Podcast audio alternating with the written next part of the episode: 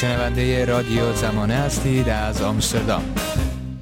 آقای رضا حاجی حسینی به رسانه خودتون زمانه خوش اومدید. لطفا پروژه جدید زمانه به نام دادخواست رو بیشتر برامون معرفی کنید.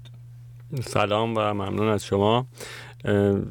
پروژه دادخواست پروژه است که شکل گرفته برای اینکه محلی و پلتفرمی به قول امروزی ها فراهم بکنه برای طرح دادخواهی افراد شخصیت ها گروه های مختلف فارغ از تعلقات احتمالا جناهی یا سیاسیشون و همینطور محلیه برای اینکه تک تک افراد تک تک افراد فارسی زبان بتونن از طریق سایتی که کار خودش رو رسما آغاز کرده به نام سایت دادخواست اونجا طرح دادخواهی بکنند طرح موضوع بکنند.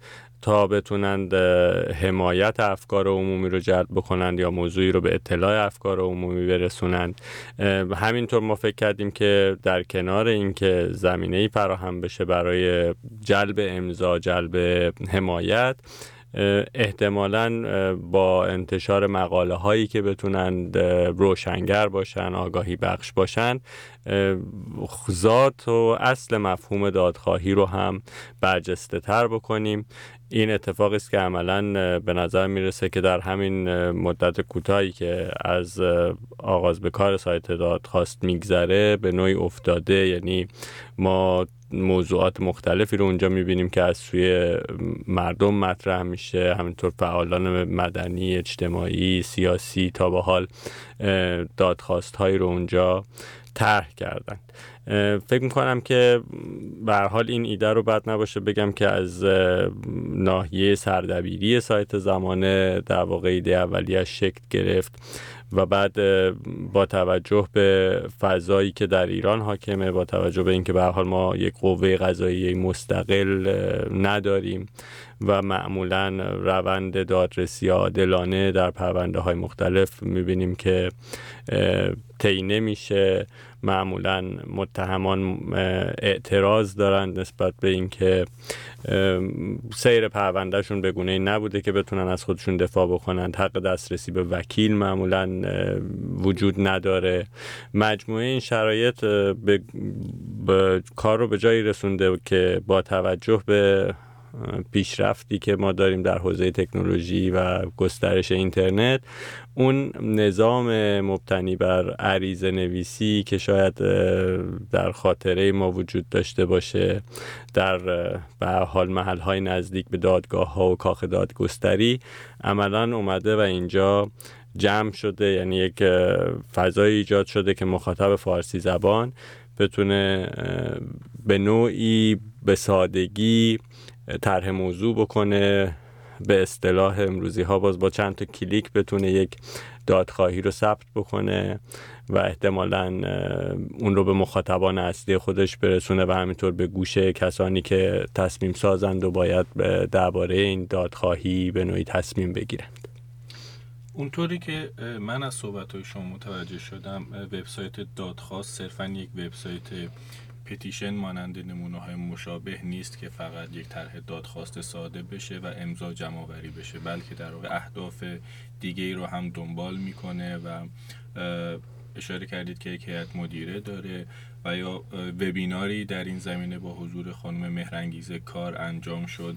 میشه یک مقدار بیشتر در مورد اهداف دیگه این وبسایت صحبت کنید برامون؟ اشاره کردیم به هیئت مدیره. چشم انداز ما این است که بتونیم سایت دادخواست رو با یک هیئت مدیره مستقل اداره بکنیم.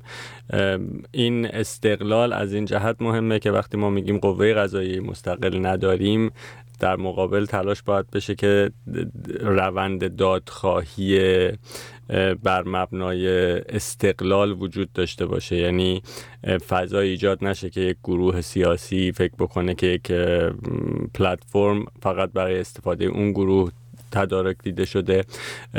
امیدوارم که این روند پیش بره تا ما بتونیم به این نقطه مورد نظر برسیم.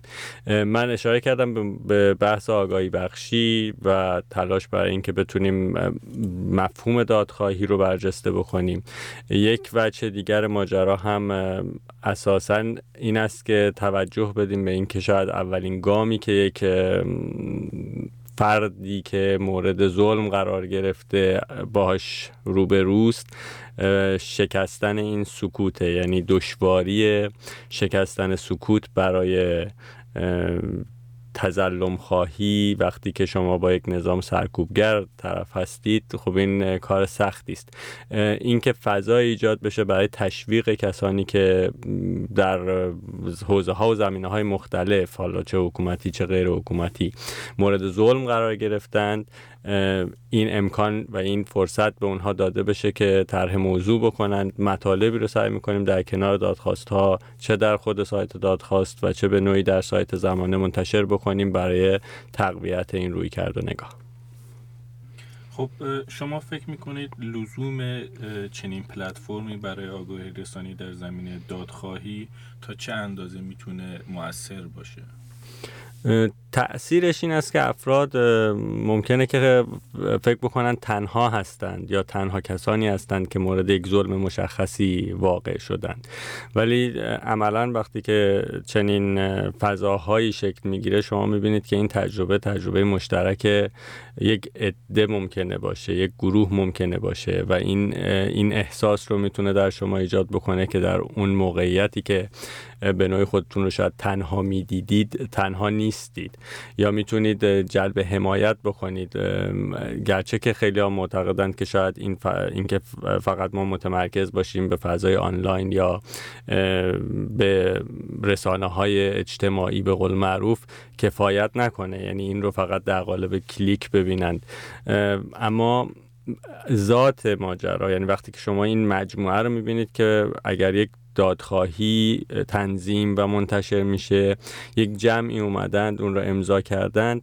یک پشتوانه سازیه و یک می‌تونه حتی یک شبکه سازی باشه برای اینکه افرادی که حق خواهی می‌کنند خودشون رو تنها احساس نکنند و بدونند که می‌تونند دست کم از طریق این سایت از طریق فضایی که ایجاد شده کسانی رو با خودشون در مسیر حق خواهی و دادخواهیشون همراه بکنند.